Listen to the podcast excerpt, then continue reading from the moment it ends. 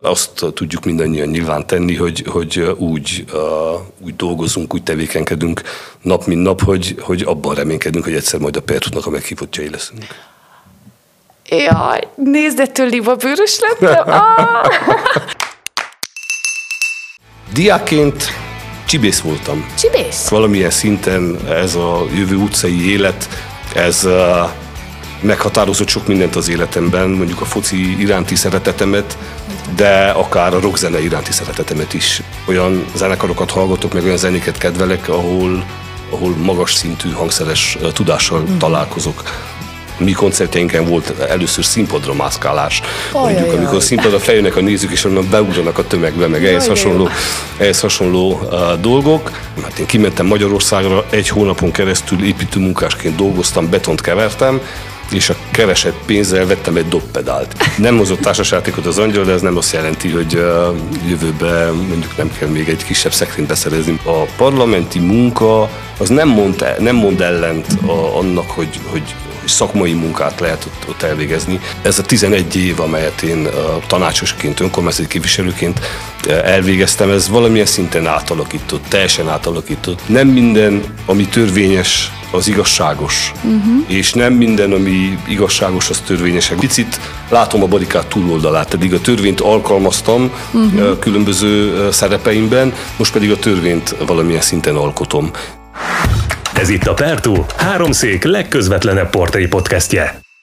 Itt ezeket látva, itt tényleg a, a, az életutam itt van, a, itt van az asztalon. Ez itt a Pertú, háromszék legközvetlenebb portré podcastje. Különleges karakterek, érdekes életutak, motiváló, példaértékű tevékenységek és persze jó sztorik. A házigazda Máté Kincső.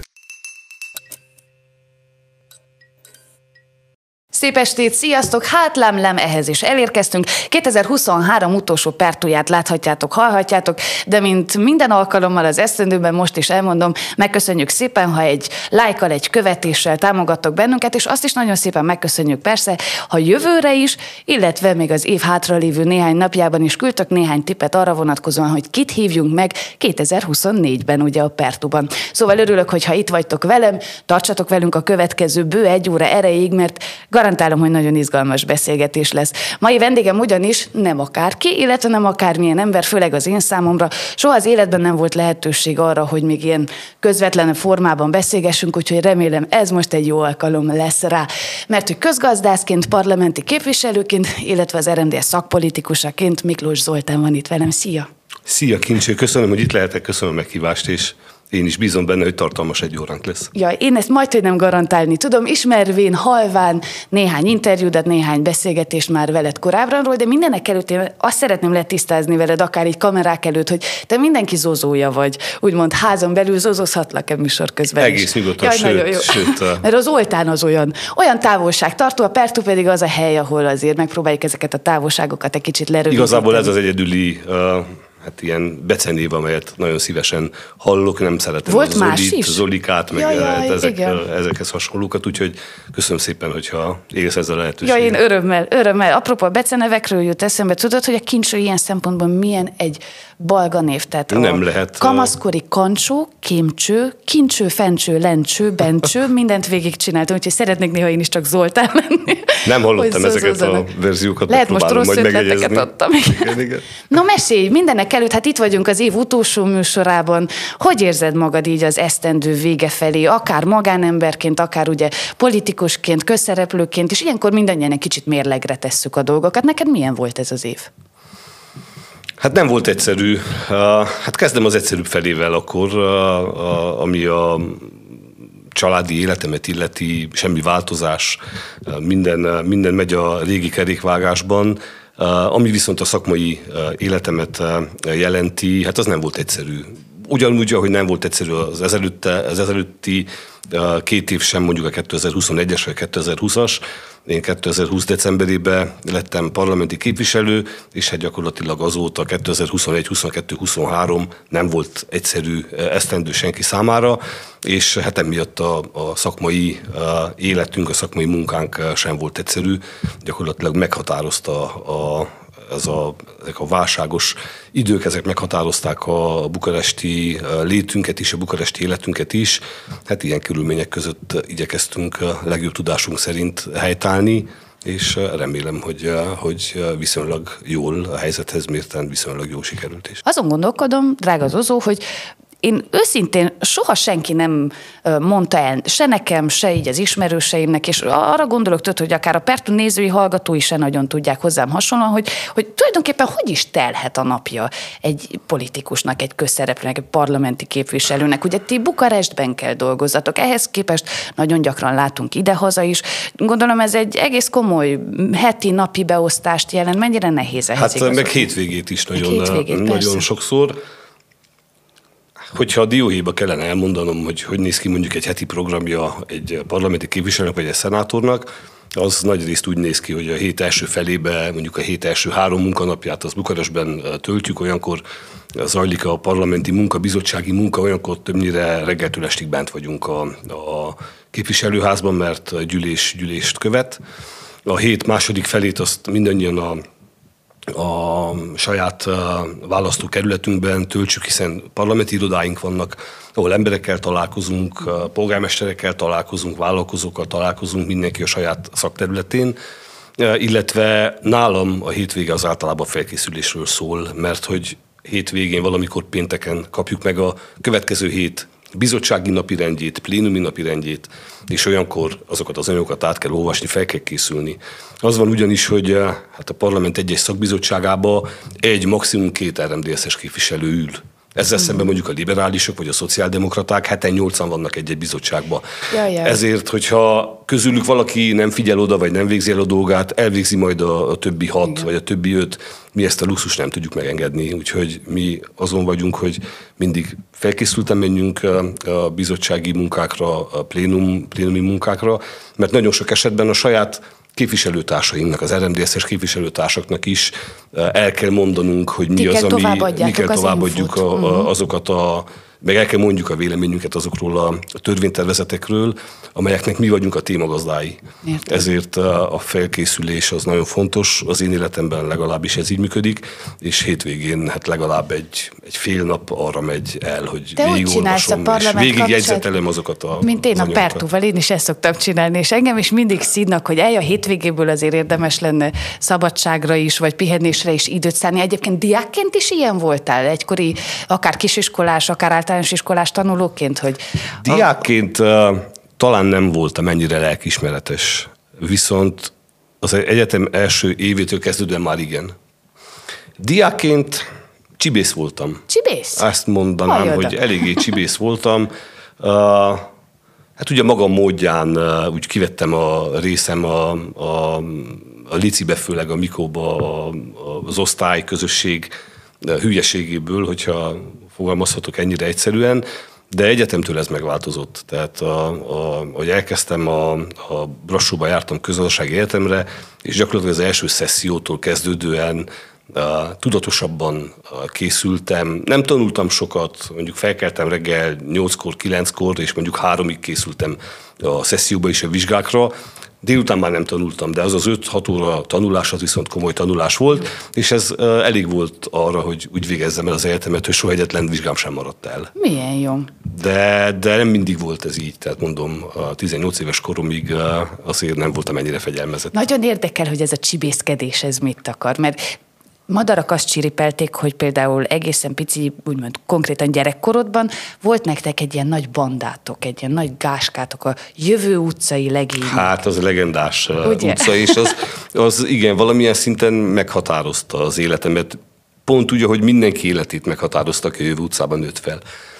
Úgy kell elképzelni azt az utcát, hogy ezt valamikor a 73-74 környékén adták át azokat a panel lakásokat, amelyek ott felépültek, és hát abban az időben rengeteg fiatal pár beköltözött azokba a panellakásokba, ami azt jelentett, hogy a 80-as évek elejére a tömbház előtti rész az mindig tele volt gyerekkel. Tehát rengeteg, rengeteg gyerek nőtt fel abban az utcában, és többnyire ugyanaz a korosztály. Tehát mondjuk én 75-ben születtem, voltak 73-asok, 77-esek, de úgy általában, tehát ebben, a, ebben a, az időintervallumban születettek voltunk több tízen. Tehát bármikor, ha lementél a tömbház elé játszani, akkor akkor mindig volt ott legalább három foci csapatra való gyerek, akikkel lehetett, lehetett játszani, lehetett csibészkedni. Meg volt a saját szánkózóhelyünk, az Jaj, egyik tömbház mellett ott van most is a, a, a domnak egy része, mert a másik részét beépítették ott volt a dohánygyári hegy, ami nagyon sok esetben télen le volt zárva, lehetett szánkázni. Ha focizni akartunk nyáron, akkor ott volt a nyári színház, a mostani kis stadion, ahová most a sportiskolának a, az épülete épül, de ott volt nagyon közel hozzánk a Szemeriai iskola, ahol lehetett ismét focizni illetve ott volt a tömbházak között egy hatalmas nagy parkoló, uh-huh. ahol nem voltak autók, és azt is mindig, uh, uh, ott is mindig lehetett focizni, lábteniszezni. Úgyhogy ilyen értelemben uh, nagyon szerencsésnek érzem magam. Annak ellenére, hogy nem volt testvérem, nincs egyke testvérem, vagy egyke vagyok, ennek ellenére uh, hát megkaptam azt a társaságot, amire szükségem volt gyerekként, barátok formájában, és, uh, és valamilyen szinten ez a jövő utcai élet, ez meghatározott sok mindent az életemben, mondjuk a foci iránti szeretetemet, de akár a rockzene iránti szeretetemet is, az, az is ott alakult ki. Minden a, ott kezdődött, ott kezdődött az, az ilyen nagy bandázásokban. Van még egy dolog, ami kapcsán, vagy hogyha már itt a banda szóba került, én szeretnék külön kitenni, de előtte meg kell kérdezem, hogy te mennyire ismered esetleg a pertudoboznak a titkát, kulcsát, mikéntjét hát és úgy. Be, bevallom, hogy láttam már pár adást. Ó, hát akkor tudod. Úgyhogy tudom, hogy mindenféle érdekes dolog fog előkerülni kikerülni a dobozból, amivel meg fogsz majd lepni. Nagyon remélem. És arra kell majd reagáljak. Úgyhogy így kíváncsian van. várom. Így van, így van, tárgyakat szoktunk ugye elővenni, és hát reméljük, hogy eszedbe juttat valamit. Kicsit közelebb húzom, mert a te esetedben kivételesen sok tárgyat kellett ide a nagy dobozba beszuszakolni, arra kérlek ne les, mert kell egy kicsit kotorászak. Okay, egészen, egészen apró tárgyat kellene megtaláljak, de meg is van. Egy pénzérmét tartok Ajaj. nemes egyszerűséggel a kezemben. Ez egy modern kori 50 van, és bezeg a ti időtökben nem ilyen volt, de bólogatsz, úgyhogy ha jól sejtem, Igen, tudod, tudom, miről pénzérme? van szó. Uh, hát a szerintem minden utcába a pénzezés az nagy, uh, nagyon divatos volt, és uh, hát a járdába lyukat vájtunk az aszfaltba, ahová bele kellett pöccinteni a pénzt, vagy eh, ahogy mi hívtuk, pittyeztünk, ami azt jelenti, hogy egymásra kellett dobálni a pénzérméket, eh, vagy a falhoz eh, dobáltuk a pénzérmét, melyik kerül közelebb és fej vagy írást Jaj, játszottunk, ehhez hasonló dolgokkal is foglalkoztunk abban az utcában, és ahhoz mindig apró pénzre volt szükség. A szüleim pedig nagyon sokat römiztek. Jaj, de jó. És én egyik csibészkedés, én sokszor arra römi pénzre rájártam, hogy akkor nekem legyen 15 balisem, vagy 25 balisem, hogy tudjak én is játszani az utca gyerekekkel. Úgyhogy ilyen jellegű csibészkedésekre gondolok, amikor azt mondom, hogy uh, volt bennem 18 éves korom előtt csibészkedés bőven. De ha csibészkedés, akkor a pénzezés apropóján én tudok egy kis történetet, lám mennyi a valóság alapja, nem is történet, inkább anekdóta most már, főleg az évek elteltével, hogy állítólag, amikor például nyertél ebben a játékban, nem merted hazacibálni a pénzt, hogy édesanyáig ne, hogy megtudják, hogy te odalent pénzben játszol, és elrejtetted. Igen, Csak... volt egy ilyen, volt egy ilyen, elrejtettem, és másnap már nem találtam Na, meg. ez az, igen. Megtörténnek az ilyen dolgok is. Szóval csibészkedés... Féltem sok... hazavinni, mert féltem a szülői szigortól, hogy hogy, hogy én pénzezek, meg én pénzbe játszom, még hogyha azt is tudták volna, hogy a römi pénzből volt annak a, volt annak a forrása, akkor nagyon komoly szülői a felelősségre vonás történhetett volna nem volt már másnap meg az a pénz, amit én elrejtettem valahová egy támfalnak egy, az egyik résébe. Igen, igen, én is így hallottam, hogy ha szabad ilyen szavakat használni, szigorú bacska neveltetést kaptál. Te például a, a tanulás kapcsán, ha jól értettem, akkor nagyon oda voltál téve, és nagyon kellett Zozónak már akkor tanulnia, és ennek kapcsán is hoztam egy tárgyat neked, úgyhogy mondom, sok vagy gyorsan, pák-pák, itt a műsor legelején kapkodom elő. Azoknak, akik csak hallgatnak bennünket, mondom, hogy Tamási Áron, Ábel. Ábel. Ábele, igen. Hát egész egyszerűen ennek az a sztoria, hogy Hát valamilyen szinten a édesanyám főleg olvasásra próbált buzdítani. És ezt úgy oldotta meg, hogy hát minden nap 45 oldalt kellett hangosan felolvassak belőle. És ezt minden áldott nap, ezt ki kellett pipálni ezt a feladatot. Ha mondjuk elkísértem őt a munkahelyére, akkor van egy olyan emlékem, hogy még ott is hangosan olvastam az Ábelt, illetve, illetve otthon is házi munka közben, de, és ezt nyilván nem szerettem, mert hát milyen az, hogy, hogy kötelező mód Igen. hangosan kell, kell egy könyvet olvasni. Évekre rá egyedül levettem a pócról, és hangosan, halkan újraolvastam az egészet. Igen, ilyen szempontból szigorúbb neveltetést kaptam, és hát Isten igazából nyilván, hogy most nagyon hálás vagyok, mert, mert hát valamilyen szinten ezeknek a, az apró dolgoknak az eredménye az, hogy, hogy vagy láblám szorgalom például az egyetemen, Valamilyen szinten szorgalommal lehet, lehet eredményes lenni a, az életben. Sok uh, emlékem van, emlékszem arra, amikor a, a már megnevezett parkolóba az utca gyerekek, a barátaim fociztak, hangoskodtak, és nekem kellett tanuljak, és úgy tanultam, hogy akkor percenként odafutottam az ablakhoz, de megint gólt rugott valaki, visszaültem, ja. és eh, ehhez hasonló, ehhez hasonló sztorik voltak. De Gyanítom, összes... hogy te amíg nem végeztél a leckével, addig nem szabadott addig menni nem focizni. mentem le, nem uh-huh. szabadott lemenni focizni, de hát ez a, ez a tanulás ez olyan volt, hogy percenként felugráltam, és kinéztem az ablakon, hogy nehogy valamiről lemaradjak, a helyet, hogy mondjuk 10 perc alatt megtanultam volna, és mentem volna, egy egy órába uh, uh, került, és hát én voltam a leg, uh, leg uh, hogy mondjam, tragikusan fogtam fel ezt a dolgot, mert úgy éreztem, hogy elvettek valamit tőlem. Ó, Most igen. már hálás vagyok nyilván mindezért.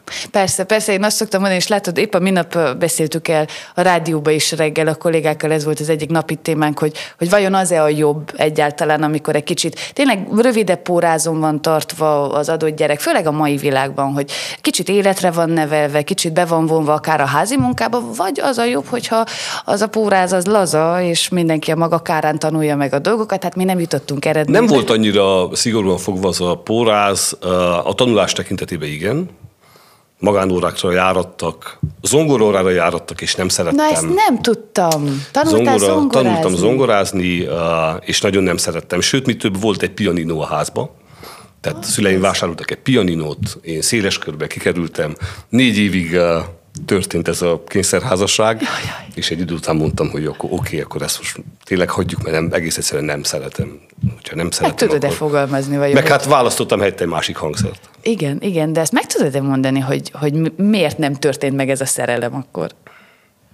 Valószínűleg, hogy, hogy amiatt, mert, mert uh, lehet, hogy túl erőltetve volt ez. Soha nem szerettem, nem mentem jókedvel, holott egy rokon, egy rokon zongora tanárnőhöz jártam, akit mai napig is nagyon, nagyon kedvelek, nagyon szeretek, de magát a hangszert azt nem, azt nem tudtam belopni, nem tudtam magát belopni a szívemben, és folyamatosan azt éreztem, hogy akkor megint zongoróra, megint nem szeretnék, mert gyakorolni kellett, egy jobb kézzel, bal kézzel, na nem az én világom volt, széles körbe kerültem, úgyhogy azt az August Förster márkájú pianinót, azt el is adtuk, ahogy én abba hagytam keveset volt velünk.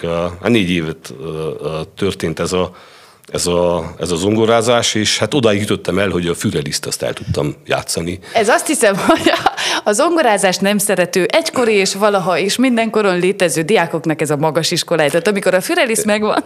Igen, akkor... az volt meg, a füreliszt volt meg, és valamilyen audíción el is játsztam. Nyilván ebből most már semmi nincs meg. A szamár indulóig talán még el tudok menni, de, de, de annyi.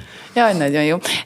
Nem engedem el szó nélkül ezt a röpke kis beéket gondolatot a mondatodban, hogy hát lecserélted ezt a hangszert valami másra, úgyhogy a Manó se gondolta, hogy ilyen gyorsan, de megint nyúlok a dobozomhoz.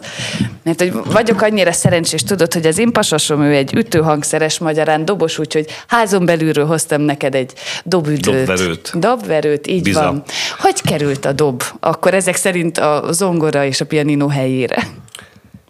Uh Hát most mennyire lépünk hátra? Tehát a, induljunk onnan, hogy honnan a rockzene iránti szeretet, Induljunk és hát honnan máshonnan, mint a jövő utcából.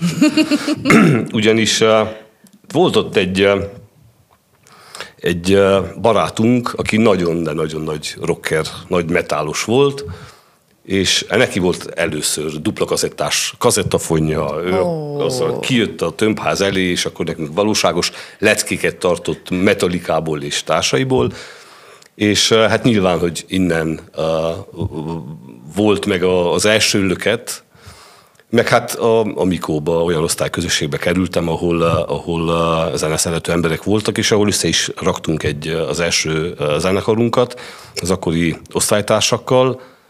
Sepsi Szentgyőd első uh, trash metal zenekara volt, rövid zárlat névre hallgatott, és több koncertet uh, is uh, megélt az a zenekar. Uh, a mi koncertjeinken volt először színpadra mászkálás, Ajaj, mondjuk, amikor jaj. színpadra feljönnek a nézők, és onnan beugranak a tömegbe, meg ehhez hasonló, ehhez hasonló uh, dolgok. És hát akkor álltam én neki valamikor 11-be, a 11 végén, ha jól emlékszem, dobolni, teljesen autodidakta mód, és hát csináltam ezt hát olyan 7-8 éven keresztül, egészen 1999-ig, amikor abba hagytam de addig egész aktívan ment, ment ez a történet az életemben, és hát nagyon rákattantam. Hát én kimentem Magyarországra, egy hónapon keresztül építőmunkásként dolgoztam, betont kevertem, és a keresett pénzzel vettem egy dobpedált, és hazajöttem. Tehát ennyire Jaj, fontos nagyon fanatikus volt ez, nagyon az voltam. Nekem volt először se, hiszen egy ilyen dupla lábgépem, ilyen duplázó, ha, dupla pedálom, amelyet ugye a, a rockzenében ma már eléggé sokan használnak, azért is nagyon sokat gyűjtöttem, hogy azt meg tudjam vásárolni meg emlékszem, koncertekre jártunk, fesztiválokra jártunk, mindig cipeltem a címjeimet, meg a pergődobomat, mert a dobos úgy csinálja, hogy ott kap egy, egy, egy cuccot, de a pergő az a sajátja, meg Így a pedál a sajátja, meg a cínek azok a sajátjai. Én sem voltam ez alól kivétel. Nagyon, nagyon kellemes időszak az életemnek és eléggé sokra is vittük a Horizont nevű zenekarral, ahová bekerültem. Ott egy albumot is kiadtunk, meg hát Románia szinte minden fesztiválját meg, megnyertük. Magyarországot is megjártuk, és hát román televízió készített videoklipet. Sokra mentünk azzal a dologgal, de több zenekarban együttműködtem, mozgalmas évek voltak. Igen, igen, igen. Az az igazság, hogy a dob tematika apropóján próbáltam egy picit utána kajtatni, egyrészt én is beleszaladtam egy csomó mindenbe, és pont az jött le, hogy, hogy, hogy ezt valami látható módon, és azért mondom, hogy látható, mert ilyen 90-es évekbéli felvételek még fent vannak a Youtube-on, aztán pont a Horizont kapcsán, Biza. hogy látszik a, a, a doboson, látszik rajtad, hogy te ezt nagyon-nagyon szereted. Azt szokták mondani, hogy ugye a, a, a dobosok arca, arc az mindent elárul zenélés közben, be kell vajon derekasa, hát olyan grimaszokat, amilyeneket te is ott megeresztettél. Ritkán lát az ember. Ez a, ez a tűz, ez a szenvedély, amit ott gyanítom én ütés közben kiéltél, az, az miből fakadt? Tehát túl azon, hogy, hogy megszerettettek veled mondjuk egy műfajt, legyen ez mondjuk a rockzene. De valami, valami mintha kijött volna. Lehet, hogy a kamera láttán is túl jáztuk magunkat, Aha. akár ez is, ez is benne lehet, de Hát én megpróbáltam teljesen odaadni magam annak a, annak a történetnek. Különben vannak koncertfelvételek is YouTube-on megtalálhatóak, ott is eléggé beleélem magam. Nem tudom, hogy, hogy minek tulajdonítható ez. Hát egész egyszerűen ez jött ki belőlem, és őszintén jött ki belőlem ez.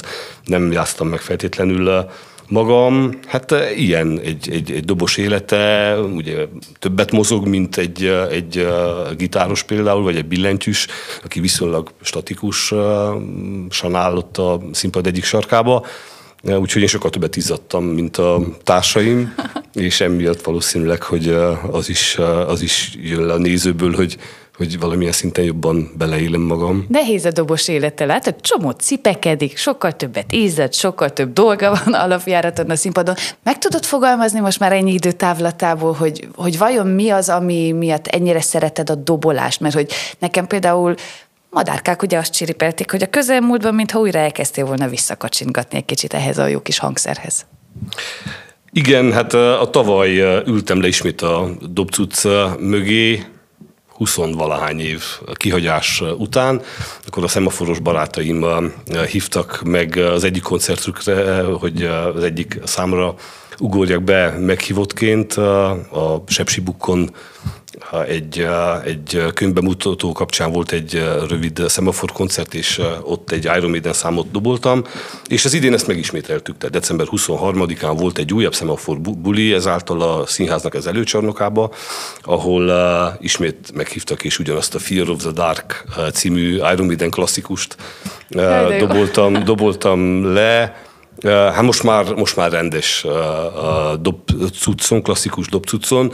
A tavalyi, a Sepsibukus az elektromos dobon történt. Eléggé, eléggé furcsa volt heavy metált dobolni elektromos dobon, de ezen is túl vagyunk. Az idei az viszont már sokkal jobb volt, hiszen ott egy, egy nagyon jó minőségű Danjolinek a vadonatúj rockdobján történt a performance, és hát igen, lehet, hogy majd valamikor magam részére és magam szórakoztatására is majd egy, egy dobcucot majd beszerzek, hogy otthon, amikor erre szükségem van, akkor kidühöngjem magam. Igen, pont ezt akartam kérdezni, hogy nekem mielőtt ütős vőlegényem lett volna egyáltalán, én mindig úgy ki nagy rocker voltam én is kamaszként, Vargyason mindenki rocker muszáj alapon, de mindig úgy képzeltem el, tudod, hogy a dobosok azért vannak rendkívül kiváltságos helyzetben, mert tényleg minden dühüket, minden plusz fölös energiájukat bele tudják szó szerint verni abba a hangszerbe. Hogy, és ezt milyen érdekes a saját pasosodtól, nem kérdeztem meg, de akkor itt van a remek alkalom, hogy tőled megkérdezem, hogy ez tényleg működik, akár mint, mint stresszlevezetés, egyszer, mint akár nem tudom, milyen csúnya szó, hogy terápia. Mindenképp működik, igen, igen, igen mindenképp működik.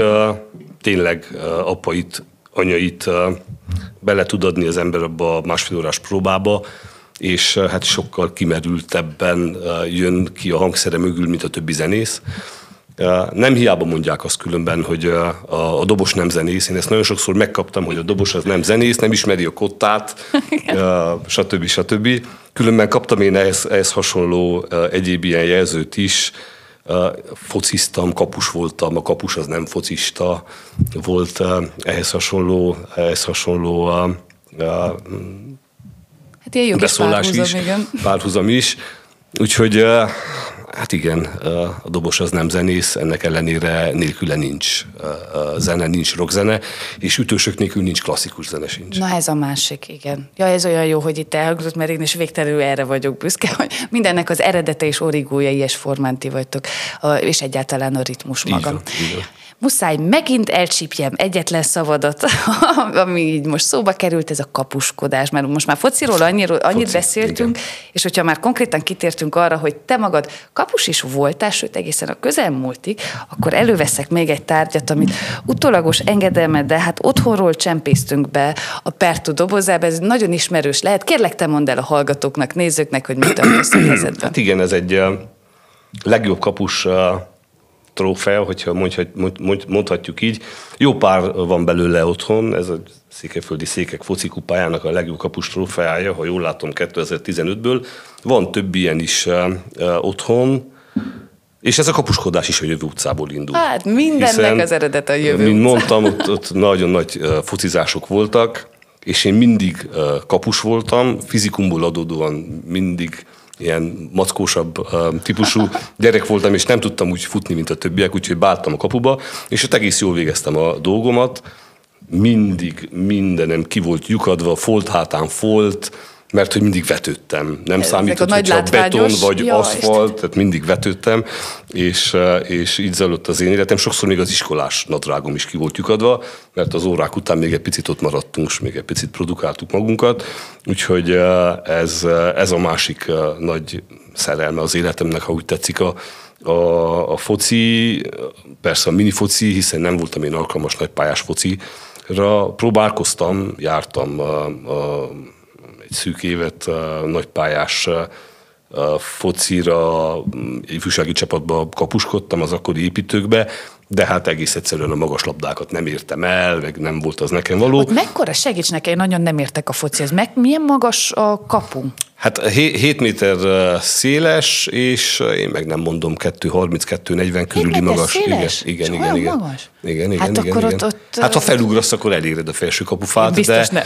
én akkor, mikor még nem is nőttem ki teljesen magam, kacagtak is, hogy a magas labdákat egész egyszerűen nem értem el, ment, ment be a fejem fölött. Úgyhogy ez nem volt az nekem való, viszont a kispályás fociban meg feltaláltam magam, és hát műveltem is ezt a műfajt eléggé sokáig. Igen, azt néztem épp, hogy ha ez egy 2015-ös trófea, hát az nem volt nagyon szűk mindjárt tízesztendő, de, de, de hogy ez akkor egészen hosszú időn keresztül végig Sokáig, persze, sokáig, sokáig. Uh, Ma is focizol a, még? Mert látod, ezt nem tudom. Fociznék, ha, ha tehetném, én versenyszerűen minifociztam a Sepi Városi Bajnokságban. Nagy hagyománya van Szentgyörgyön a minifocinak, a 70-es években indult valamikor, és hát édesapám is játszott, és én mindig gyerekként mentem édesapámmal, néztem a, a, a meccseit, és nyilván reménykedtem abban, hogy majd egyszer én is a Szentgyőgyi minifoci bajnokságnak játékosa lehetek, és az is lettem, egy nagyon jó baráti társaság alakult régi Mikós diákokból, Mikósok névre hallgató minifoci csapat, annak voltam tagja, Hát valami tizen éven keresztül nyerte ez a csapat a, a bajnokságot, még ma is létezik, holott most már nagyon megváltozott az összetétele, de akkor abban az időben hosszú időkig hát ugyanazok alkották a csapatot, egy nagyon szoros baráti társaság lett belőle, imádtuk a hétfő délutánokat, mert a hétfő akkor minifoci, Jaj, tehát mindig hétfőn vannak a, akkor voltak a, a, a meccsek, akkor voltak Aha. a meccsek, és hát nyilván imádtuk a harmadik félidőket, amikor leültünk egy sör mellé, és végigbeszéltük a, a, az aznapi eseményeket. Kimaradt ez az életemből, nekem hétfőn mindig Bukarestbe kell lennem, meg sajnos a, a, a van egy gerincsérvem, ami egyre jobban zavar, úgyhogy most már nem annyira nekem való ez a történet, de hogyha tehetem most is beállok egy-egy, egy-egy alkalommal, és, és játszom, hogyha van erre mód, de az, hogy rendszeresen, heti rendszerességgel ezt már nem tudom vállalni. Mert hogy az élethelyzet és maga a feladatkör, a szerepkör, amit vállaltál, ugye tudatosan, az, az gyanítom egy csomó minden ilyen és ehhez hasonló, úgymond hobbira, vagy, vagy kikapcsolódási szabadidős tevékenységre már nem ad annyira időt, teret, lehetőséget. Főleg, ha mondod, hogy, hogy hétvégenként is a munkával telik meg a rákészülésre, jut-e idő bármilyen típusú, sőt, ó, hát nem is kérdezem, veszek elő egy tárgyat mert az lett volna a kérdésem, hogy jut-e idő bármilyen típusú más hobbira, szórakozásra, szabadidőt tevékenységre, de hát tudom, hogy igen, és nagyon remélem, hogy ennek most örülni fogsz. Aha, kettő tárgyat veszek elő, és ezt körül is magyarázom, mert ez egy társas játékból az egyik kártya, igen, illetve igen, igen, igen. a kedvenc figurád állítólag te mindig ezzel igen, a kis vagyok, zöld vonatocskával, illetve vagonkával vagy. Megszállott társas játékosok vagytok. Így van. Na, társas játék, hát van szerepe a, a család életében, igen, most már egy egész szekrényi társasjátékunk van, ez pont a, a Ticket to Ride? Ticket to Ride-nak a, a, a mozdonya, a Jolly Jokere, illetve annak egy, az egyik darabja, mindig zöld szoktam lenni. Hát barátainkkal ilyen hajnalokig tartó játékokat, játéksorozatokat produkálunk sok esetben. Nem csak a ticket, hanem egyéb társasjáték is előkerül, Katántól pandemikig, meg a Hét Csoda, meg ehhez hasonló társasjátékok vannak a, a birtokunkban. Hát szerintem egy nagyon kreatív, nagyon vagány időtöltés, és mindig nagyon szívesen eh, csináljuk is ezt, akár a családon belül a mi magunk, de akár barátokkal is. Úgyhogy tényleg ez, ez, ez egy nagyon-nagyon vagány hobbi. Azóta is, ha látok valamilyen vagány, ilyen stratégiai gondolkodást igénylő társasjátékot, akkor azt arra le is csapok és meg, megveszem. Mondom, most már egy egész szekrényel van. Igen, igen, én is épp egy korábbi általad adott interjúban olvastam, hogy egy szekrényre való sikerült már összegyűjteni. Hát most már angyal járás után vagyunk. Merjem-e megkérdezni, hogy hozott-e társasjátékot az angyal?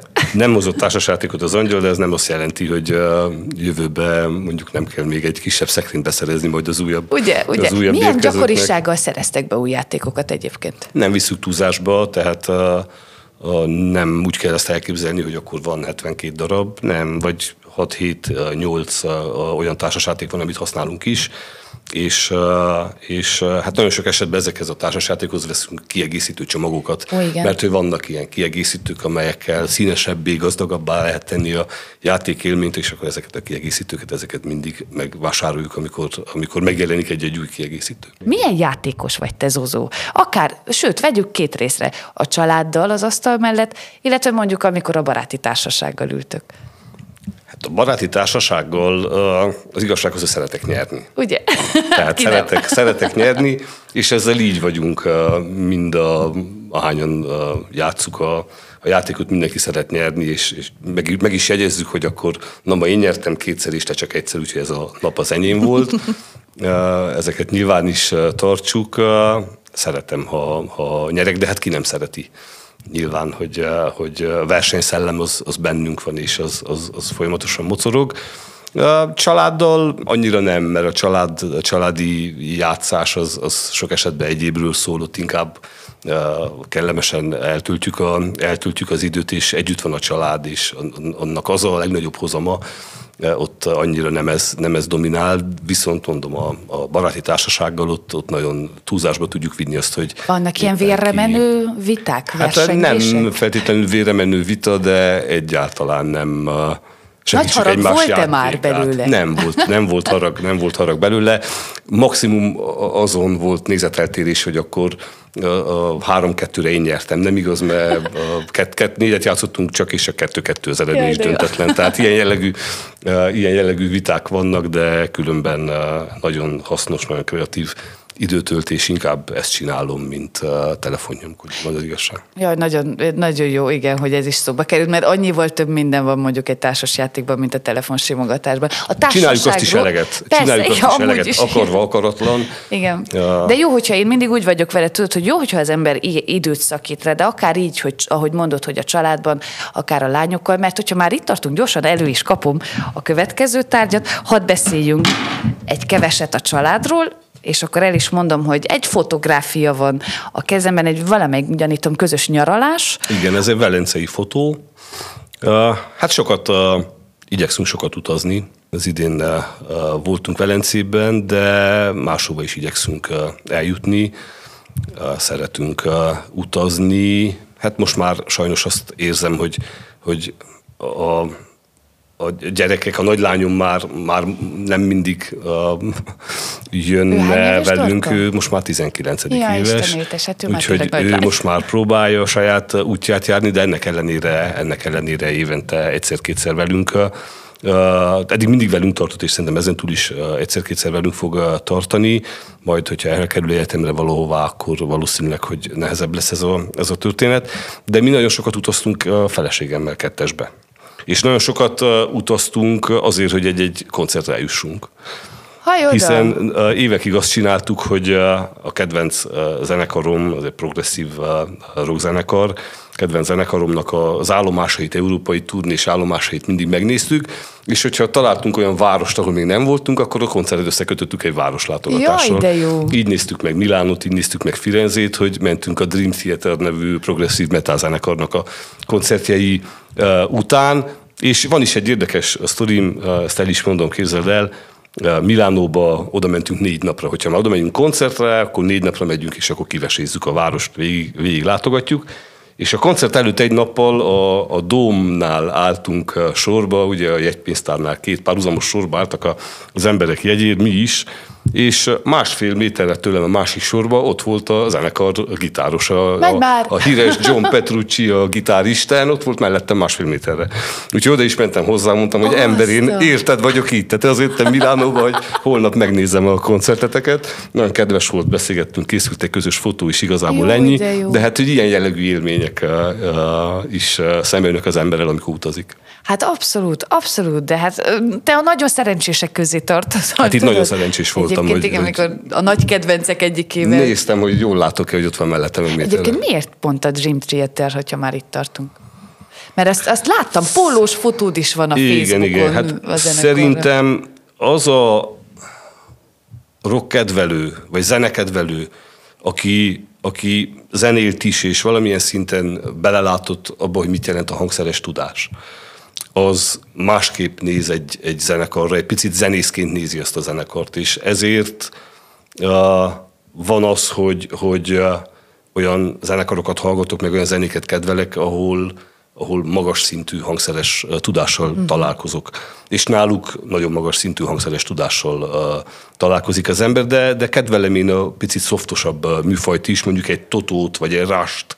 Tehát ezek mind olyan zenekarok, amelyek, uh, ahol nagyon magas szintű zenei tudást hallasz, és hát egy picit vágyfülüként hallgatom uh-huh. ezeket, a, ezeket a zenekarokat, és azért pont ők, mert bennük ezt meg, megtaláltam. Már 1993-ban én azóta követem őket. 92-ben, ha nem tévedek, akkor jelent meg a, az Images and Words nevű albumuk, ami egy korszakalkotó mű volt, és hát azóta gyakorlatilag Rajongó vagy, rajongó látszik vagyok. rajtad, ahogyan mesélsz, beszélsz róluk, hogy igazi, van, igazi, van, rajongó, igazi rajongó vagy. Igen, igen.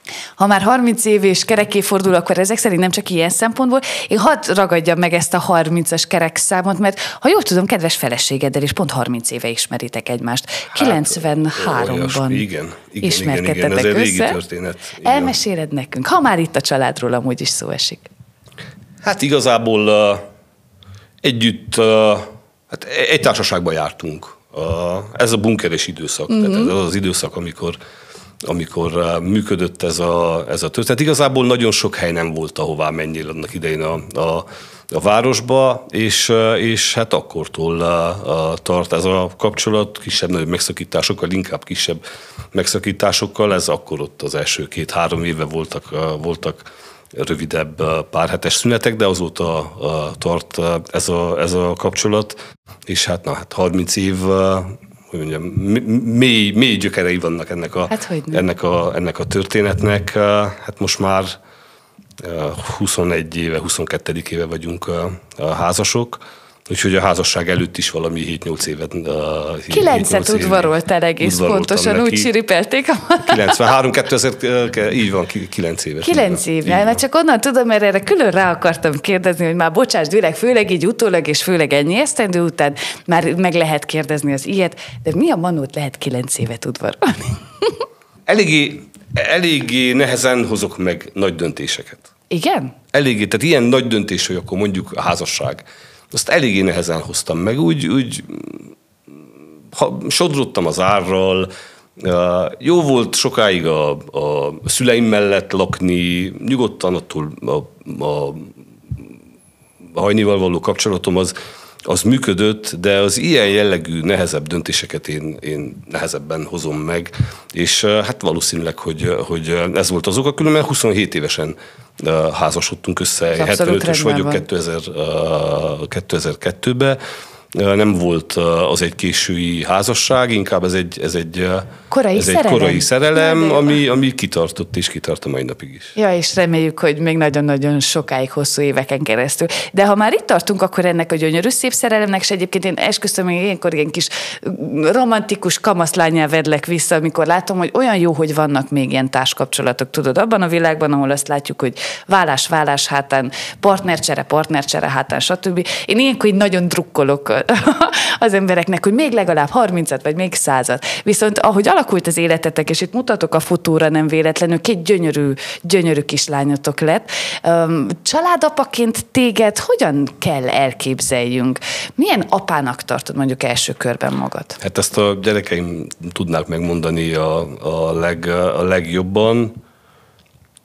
Igyekszem megértő lenni, de ugyanakkor azt is látom, hogy, hogy sokszor meg kell húzni a vonalat, ha fogalmazhatok így, és hát kisebb-nagyobb mértékben sikerül, nem mindig sikerül, mert sokszor, sokszor így is azt érzem, hogy, hogy na itt most szigorúbbnak kellett volna legyek, vagy itt most akár túl szigorú voltam, tehát a helyzete válogatja, hogy akkor mikor, milyen, milyen kell legyél apaként, Hát kisebb-nagyobb sikerrel úgy érzem, hogy, hogy kipipálom, abszolválom ezt a, ezt a, ezt a feladatot. Mondom, megértőbb vagyok sok esetben, mint, mint Hajni például, ő egy szigorúbb magatartása van neki sok esetben, én megértőbb vagyok, de ugyanakkor vannak, vannak olyan szabályok, meg olyan határok, amelyet én állítok be, és uh-huh. ahhoz megpróbálom tartani magam. Mondom, kisebb-nagyobb sikerrel nem mindig sikerül ez úgy, ahogy én elterveztem volna, de ennek ellenére úgy érzem, hogy kiegyensúlyozott családi életünk van. És arra gondolok közben, hogy főleg lányokkal, tehát a lányos apának lenni szerintem a világ egyik legnehezebb dolga. Nem elolvadni minden pillareppentésnél, vagy, vagy egyszerűen tényleg esetenként tudni egy picit határozottabbnak lenni. Ez is izgalmas, látod a ti családotok szempontjából, és szerette volna akár erre is külön rákérdezni, hogy ott van a két lány, ott van hajni, egyszer, mint három hölgy. Igen, nőuralom van. Nőuralom, nőuralom van a hogy a családban. Egészen jól. Sőt, van egy cicánk, aki szintén ő is lány. Na de van egy labrador kutyánk, ő engem erősítő ő fiú. De jó. Nőuralom van a házban, nem zavar különösebben, ez, ez van, így, így megyünk előre. Rendben van, hát imádom, a, imádom a, a lányaimat, és egyáltalán nem bánom azt, hogy így alakult ez hát a történet. Persze. persze. Tudod, meg a pandémiás időszakból ragadt meg ez nekem rettenetesen nagyon. Van Ryan Reynolds színész úr, és egyébként ő van még hozzád hasonló helyzetben, hogy nem tudom, kettő-három lánya van plusz feleség, de a pandémiás időszakban még anyós is oda költözött hozzájuk. Ott maradt egyszer férfiként, és valami videót posztolt akkor tájt, ugye a kijárási tilalom idején, hogy, hogy, hogy ott tűlszoknya, ott kis pirosra festett ajak, meg nem tudom igen, milyen. Igen, igen, hát a fürdőszobában én is folyamatosan bele belebotlok az ilyen mindenféle kenceficébe, amit, amit ti uh, lányok, nők használtok. Uh, uh, ez van, hát egy lányos családban mi legyen egyéb, tehát nem tud egyéb. Én arra lettem volna mint... kíváncsi, rajta tűszoknya már járt. Nem járt, nem járt annyira. Akkor a határok ne... hol vannak ilyen szempontból? Hát a, a férfinál a férfi határok vannak be, beállítva, és, és nyilván, hogy hát különben nagy lányomon látom, hogy most már nála van egy egész félasztalnyi mindenféle okosság, mindenféle kencefice, amit ő egyre többet használ, zavar ismer, elég sok időt tölt, tölt ezzel, na de hát valószínűleg, hogy ez még rosszabb lesz, amikor a kicsi is még egy picit nő, és bele, bele nő is ebbe, igen, a, igen, igen. ebbe a történetbe. El fogadja az ember, hát most mit tudjon csinálni egy lányos apuka, mint hogy tehetetlenül nézi, hogy, hogy alakul a világ körülötte, és hogy a lányai hogy nőnek fel, és hogyan válnak nővé ilyen szempontból is, hogy, hogy egyre több egyre több kenceficét, meg, meg mindenféle ehhez hasonló dolgot Meg mindenféle, ami a léttel úgy együtt jár. Így meg van. kell kérdezzelek, hogy történt, hogyha már nagy lányod van, ugye 19 évnél gyanítom, történt-e már meg az a bizonyos első találkozás az első udvarlóval?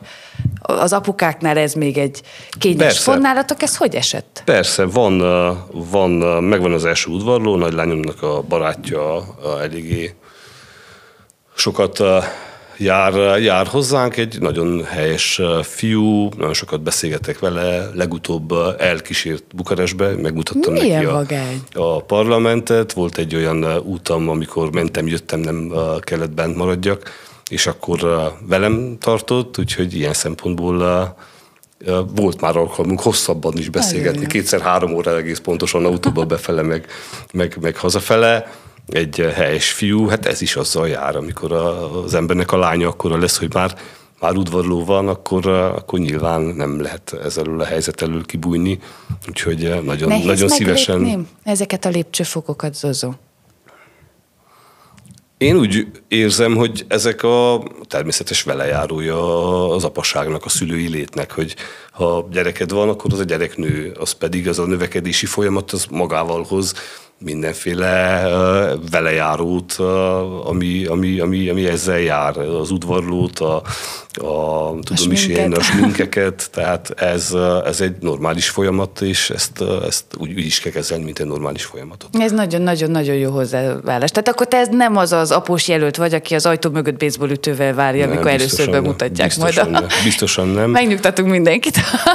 Biztosan Ebben nem. Úgyhogy ilyen, ilyen szempontból megpróbálok teljesen normális bánásmódba, normális bánásmódba részesíteni úgy a gyerekeimet, mint, a, mint az udvarlókat. Szerintem nem, nem lesz ez egy ijesztő fejezete a beszélgetésünknek. Ha vannak potenciális jelöltek, akik ebben a pillanatban hallgatnak, néznek bennünket, én ha fiú lennék, ilyen após jelöltet kívánnék magamnak, leteszem az asztalra.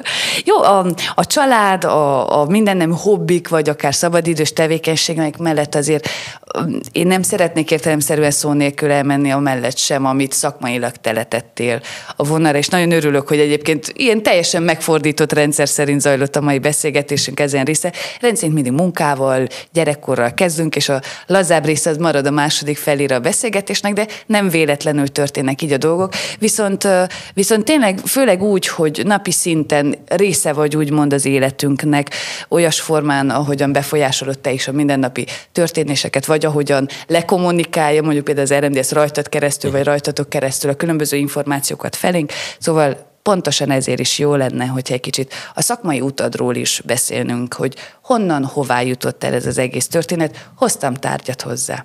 Na, még mindig van abban. Jaj, mondtam, hogy dobozva. ez most az a beszélgetés, ahol rengeteg tárgy van. Játékpénzek, játék eurók vannak a kezemben, gondoltam. Hát Valamelyik nem társasjátékból gondolom. Ennyi nincsen a valódiból, úgy oda-haza úgy, hogy csak játékváltozatot hoztam.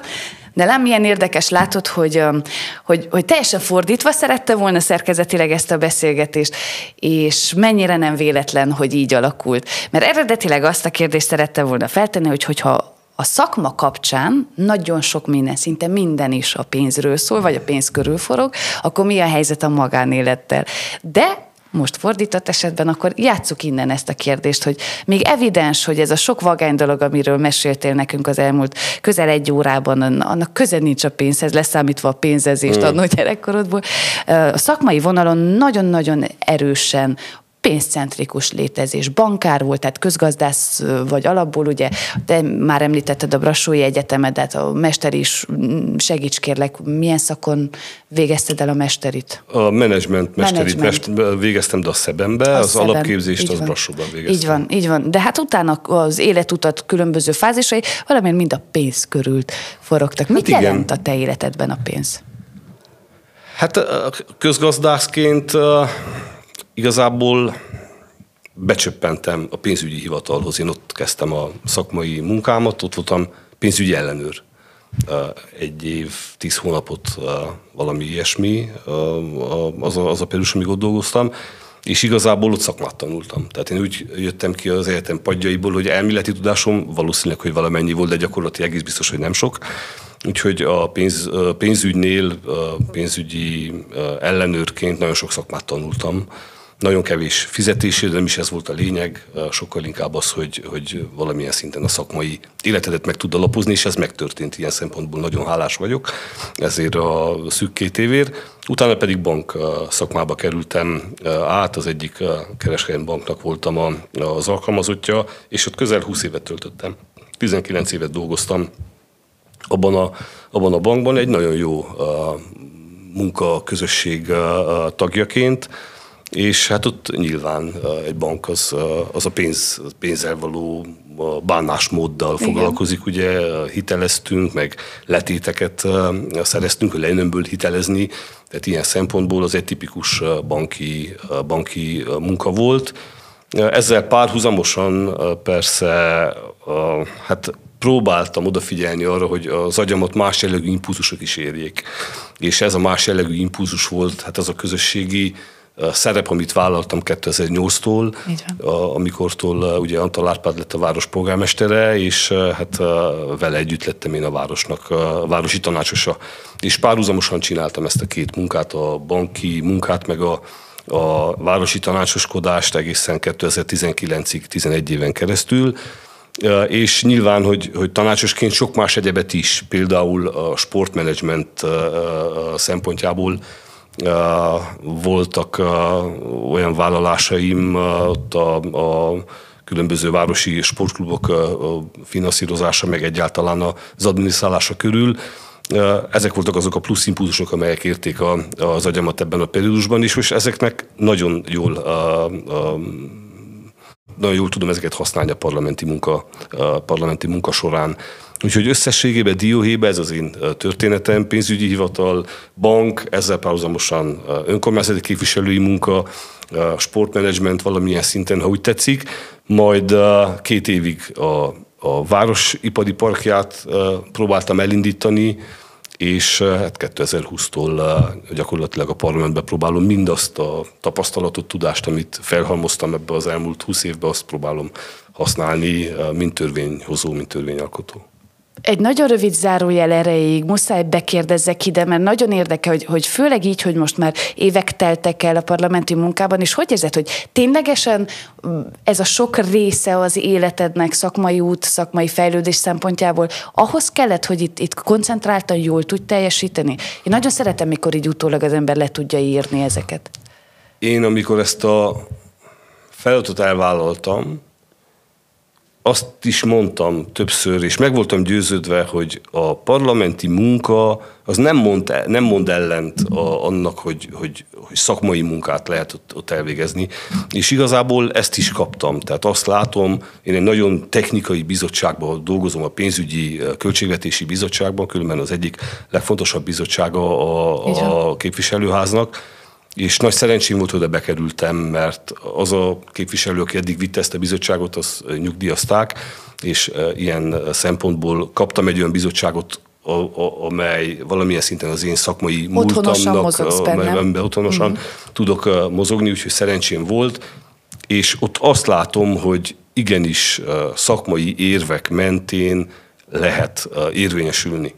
Én, én azt is mondtam, a, még a, amiről elkezdtem volna ezt a munkát, hogy meg vagyok győződve, hogy ez a, ez a dolog ez így működik. Nyilván politika, sok alkú, kompromisszumkötés, ez ezzel jár, de hogyha a szakmai érveid, a szakmai véleményed van, akkor azzal érvényesülni lehet, még ellenzékből is. Még Igen, azt hiszem, hogy nem is tudom, egy évvel ezelőtt, másfél évvel ezelőtt egy általat tartott előadást volt szerencsém nekem is végighallgatni, pont a parlamenti minden napi tevékenységeidről mesélt, és ott kattant be és ragadt meg ez nagyon, hogy akkor is így fogalmaztál, hogy, hogy olyan jó, hogy amikor szakemberek találkoznak, akár ilyen mostani ö, diplomáciai helyzetekben is, de amikor tényleg szakember találkozik szakemberrel, és közösen akarnak valamit véghez vinni, egy célt eljuttatni A-ból B-be, vagy egy szándékot eljuttatni A-ból B-be, akkor valóban sokszor nem is fontos az, hogy valaki ellenzékben van, hanem azt érzed Bukarestben, hogy odaállnak a valódi hiteles szakemberek. Igen, és ez is a helyes magatartás szerintem, tehát az, ami rossz, az, ami igazságtalan, ami méltánytalan, az mindegy, hogy honnan jön azt el kell utasítani. És az, ami jó, ami igazságos, ami az emberek érdekében van, ami méltányos, azt el kell fogadni és át kell vinni, még akkor is, hogyha a legszemetebb ellenzéki től jött. Ez másképp nem tud, másképp nem tud működni, és igaz, igazából ez is az, amit én valamilyen szinten úgy nap mint nap magam előtt tartok, hogy, hogy olyan dolgok mellé álljak oda, amelyek méltányosságot és igazságot, igazságosságot jelentenek a, a rendszerben. Nem minden, ami törvényes, az igazságos. Uh-huh. És nem minden, ami igazságos, az törvényes. Gondoljunk végig a, a, a, a hitleri, náci a magatartás, az egy törvényes, de teljesen igazságtalan Igen. szörnyűség volt. Ugyanúgy mondjuk a magyar forradalom az egy igazságos, de törvénytelen történet volt. És az, amit véleményem szerint nekünk magunk előtt kell tartanunk, az az, hogy úgy alkossunk törvényt, és úgy szavazzunk egy-egy törvény mellett vagy ellen, hogy az minél több igazságosságot hozzon a társadalom minél szélesebb köre számára. Én megpróbálok így, így dolgozni, és nyilván úgy, hogy, úgy, hogy szakmai érveket, érvek mentén próbálom ezeket a döntéseket meghozni. Igen, hogy az a hitelesség az legyen ott, de hát ez azt hiszem a te esetedben ilyen szempontból ezzel egyáltalán nincsen baj. Úgy örülök egyébként, hogy ennek így helyet tudott azért kerülni itt a Pertó asztala mellett is, mert fontos-fontos gondolatok hangzottak el, de azt a záróját most egy kicsit gyorsan bekanyarítom, amit az előbb nyitottam, mert a sportmenedzsment kapcsán mielőtt kiszóltad volna, felcsillant a szemem, hogy azért csak vegyem elő ezt a bizonyos sálat is, egy sepsiszikkes igen, sál igen. van az én kezemben, mindjárt ügyesen ki is tudom bontani. Hát mondjam én, vagy mondod te, hogy miért van sepsisikkes, sepsiszikkes sál a kezemben? Hát a, ennek az a története, hogy városi tanácsosként Ugye a Sepsiszik sportegyesület az a városi önkormányzati, a megyei önkormányzati és a Tega részvénytársasági és a, a, az Egyesület vezetőségét, közgyűlését és vezetőségét ezek az alapító tagok megbízott személyei adják, és így lettem én a, a közgyűlésnek a, a tagja, a héttagú Sepsiszik közgyűlésnek a tagja, a háromtagú elnökségnek a tagja, sőt, mi több az Egyesület elnöke is. 2012-től egészen 2020-ig, tehát közel 9 éven keresztül elnököltem az Egyesületet, de ez egy csapatmunka volt, tehát tényleg nagyon hálás vagyok, hogy, hogy annyira, a, a, hogy mondjam, sportot lélegző emberekkel tudtam ott együtt dolgozni, mint Ambrus Jocó, vagy Rusz Stefi, folytathatnám ott a neveket, a Vajnaking, aki a, a Tegát képviseli, tényleg sokat tanultunk egymástól, és tényleg úgy érzem, hogy, hogy, hogy el tudtuk végezni a ránk bízott feladatot, úgyhogy komoly sportsikerek tudtak, tudtak megszületni a Sepsisziken belül, száz annyi gyerek sportol, most már az Egyesületen belül van hat szakosztály, tényleg, hogyha mondjuk 2008-ban azon gondolkodtunk volna, hogy, hogy hova tud ez a város eljutni a sport szempontjából is. Itt nem csak a sport infrastruktúrára gondolok, hanem a utánpótlás nevelésre, meg, meg a sporteredményekre, akkor, akkor egy, egy csoda, ami Sepi Szentgyőrűn meg tudott születni, a nagypályás focitól a kosárlabdáig, meg a kézilabdáig, meg lehetne folytatni a sort, és hát ennek voltam én is valamilyen szinten részese most már nincs a Sepsiszikben semmilyen szerepem, ugyanis képviselőként nem tudok ilyen Igen. jellegű, ilyen jellegű tisztségeket vállalni, de hát mai napig is önkéntesként ott segítem őket, ahol, ja, hallottam ahol hírét, hogy azért a jó szándék, illetve a segítőkészség az mai napig adott részedről, és itt pisolygok a mikrofon mögött, miközben erről beszélsz, mert ugyanazt a, nem tudom, lelkesedést látom az arcodon, mint amikor a dobolásról kellett beszélni. Jól érzem, jól sejtem, hogy neked ez az egész sepsi szikkes történet az életedben, ez egy ilyen, ilyen nagyon szeretem projekt volt. Az volt, az volt, és az mai napig is, mai napig eljárok a, a, a mérkőzésekre, és mai napig kijárok azért, hogy ott a kollégákkal, akik az ügyes bajos ügyeket viszik a hátukon, hogy azokkal különböző kérdésekbe egyeztessek, nem tudok elszakadni tőle, és nem is akarok, mert azt látom, hogy, hogy a közös munkának megvan a, meg tud lenni az eredménye, és hát úgy, úgy gondolom, hogy minél többen, ha odaállunk, és minél többen, hogyha hogyha oda tesszük magunkat, egyre szebb és nagyobb eredményt tud abból, abból kiteljesedni. De ugyanígy vagyok az ipari parkkal. Az Igen, a másik, a másik az a másik nagy szerelmem, a, a Sepi Szentgyörgyi Szépmező ipari park. Ott sincsen már semmilyen uh, tisztségem, semmilyen szerepem, de ennek ellenére oda is visszajárok napi rendszeresség, rendszerességgel, a, az ügyvezetővel napi uh, kapcsolatban uh, vagyunk, napi szinten tárgyalok újabb és újabb vállalkozókkal, potenciális befektetőkkel, annak érdekében, hogy azt a projektet is ugyanúgy, mint a sepsisziket tovább lehessen építeni, tovább lehessen vinni, hiszen ebből mindannyian csak gyarapodni, gazdagodni tudunk.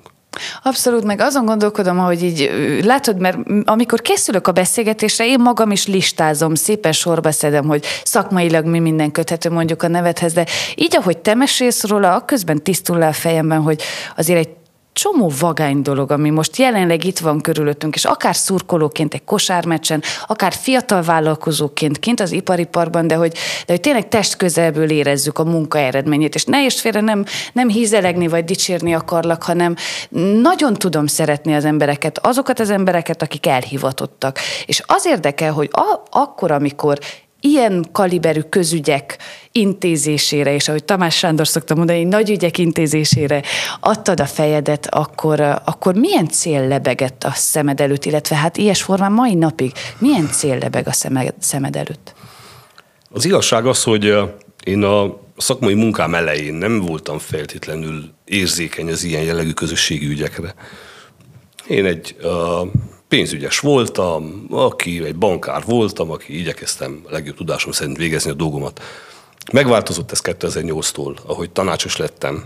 Volt egy nagyon intenzív négy évünk, hát emlékezzünk vissza, amikor Árpád polgármester lett, akkor volt egy 21 fős tanácsban 8 RMDS-es, tehát nem volt többségünk, és nagyon sokat is nagyon jól kellett dolgoznunk azért, hogy ez a város ez egy fejlődési pályára tudjon állni, majd aztán 2012 könnyebb volt a, a, a dolgunk, mert ott már nagyon komoly többséget tudtunk szerezni a tanácsban, de az elején ez nem volt így. És az igazság az, hogy ahogy ez a tanácsosi munka egyre intenzívebb lett, úgy én is egyre érzékenyebb lettem. A, be a dolog. Igen, egyre érzékenyebb lettem a közösségi uh, problémák iránt, és formált valamilyen szinten, formált engem, formált mint, mint embert, mint, mint uh, uh, szakembert is akár, hiszen átalakul ilyenkor az embernek a szemlélete, más kritériumok szerint kezd meghozni döntéseket, és ez a 11 év, amelyet én tanácsosként, önkormányzati képviselőként elvégeztem, ez valamilyen szinten átalakított, teljesen átalakított. A végén már azt éreztem, hogy, hogy én kiégtem a bank, nekem már nem tud semmi újat adni, és, és a váltás az, az, az egyértelműen meg kell történjen, inkább előbb, mint utóbb, és ezért is 2018-ban gyakorlatilag váltottam, és akkor vállaltam el az ipari park vezetését, az viszont azzal is járt, hogy mint önkormányzati képviselő is abba kellett hagyjam a munkámat, mert ott összeférhetetlenség állt fenn, állt fel, és hát nyilván, hogy ez egyre jobban, egyre jobban még, még alakult, és ez, ez továbbra is alakul bennem most már, mint parlamenti képviselő, ahol egy, egy picit látom a barikát túloldalát. Eddig a törvényt alkalmaztam uh-huh. különböző szerepeimben, most pedig a törvényt valamilyen szinten alkotom. És Nehéz ez... törvényt alkotni, Zozó 2023-ban? Jó, jó kérdés. Alkottunk már úgy törvényt, vagy, vagy fogalmazhatok a, a, a egyes szám első szemébe is, hogy az ötlet megszületett aznap reggel, és a nap végére döntőházként el volt fogadva, és elnöki kihirdetésre várt. Mert hogy volt olyan gondolat, volt olyan gondolat, olyan ötlet, ami megszületett reggel kilenckor, mert hogy a bizottsági napi renden volt, és plénumi napi renden volt ugyanaznap, megszületett az ötlet, megírtuk a módosító javaslatot, elfogadtattam a bizottságba, bekerült a plénum, a plénum megszavazta, és öt nap múlva az elnök kihirdette, és törvény lett belőle, tehát ez egy, ez egy nagyon gyorsító pálya. Viszont, viszont normál esetben ez nyilván nem így működik.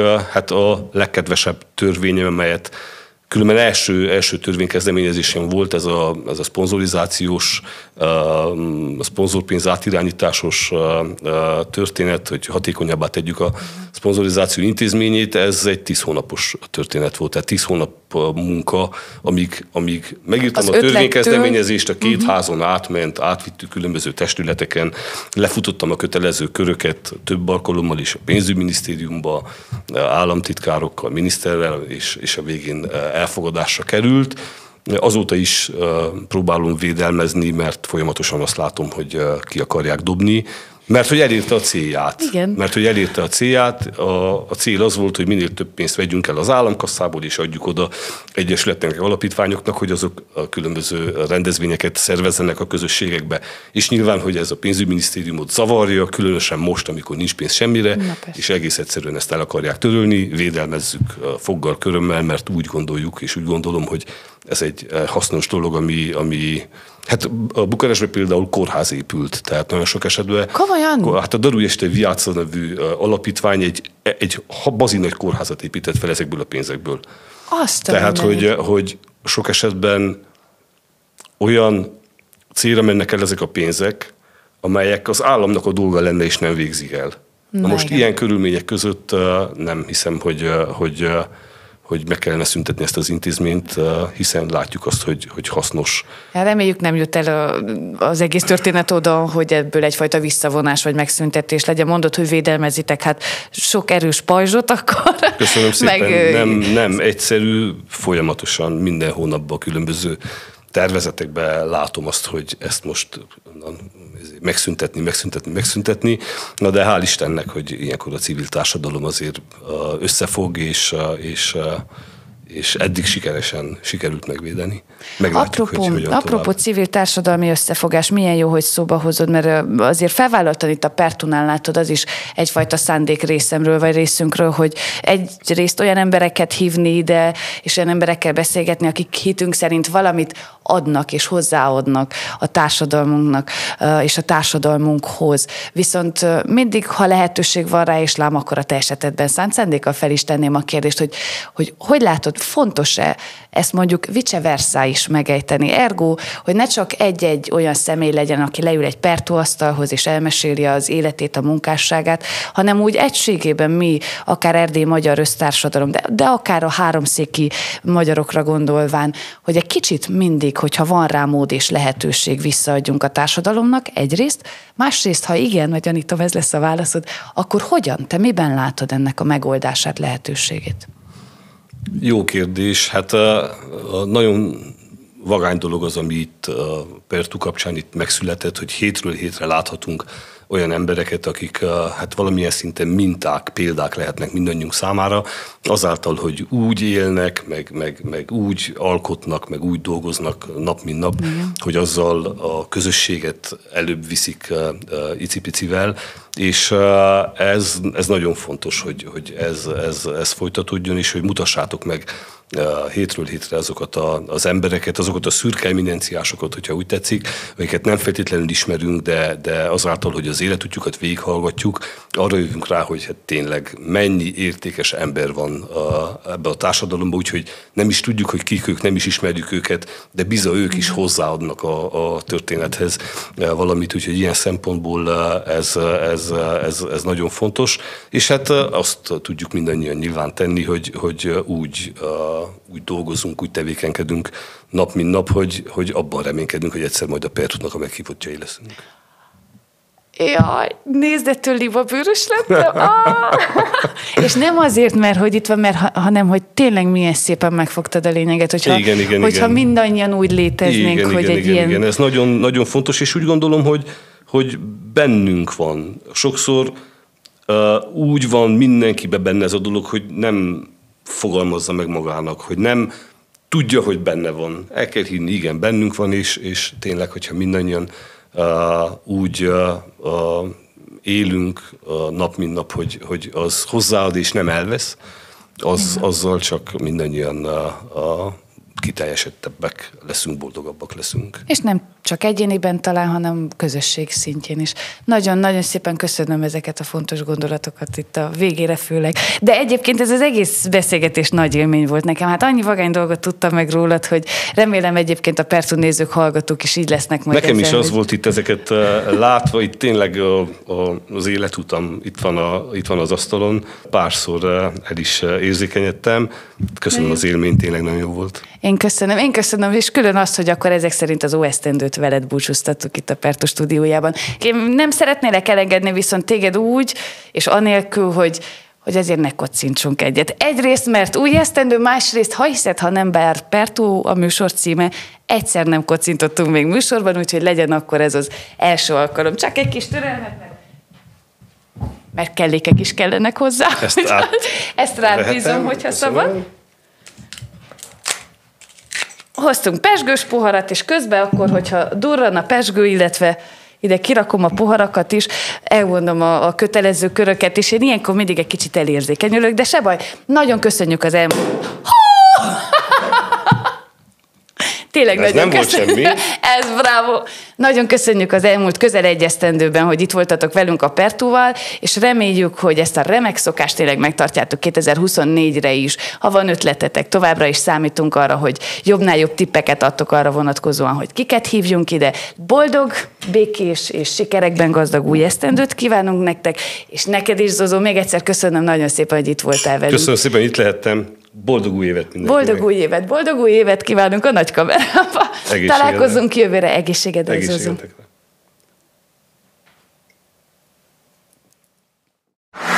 Ez itt a Pertú, háromszék legközvetlenebb portré podcastje.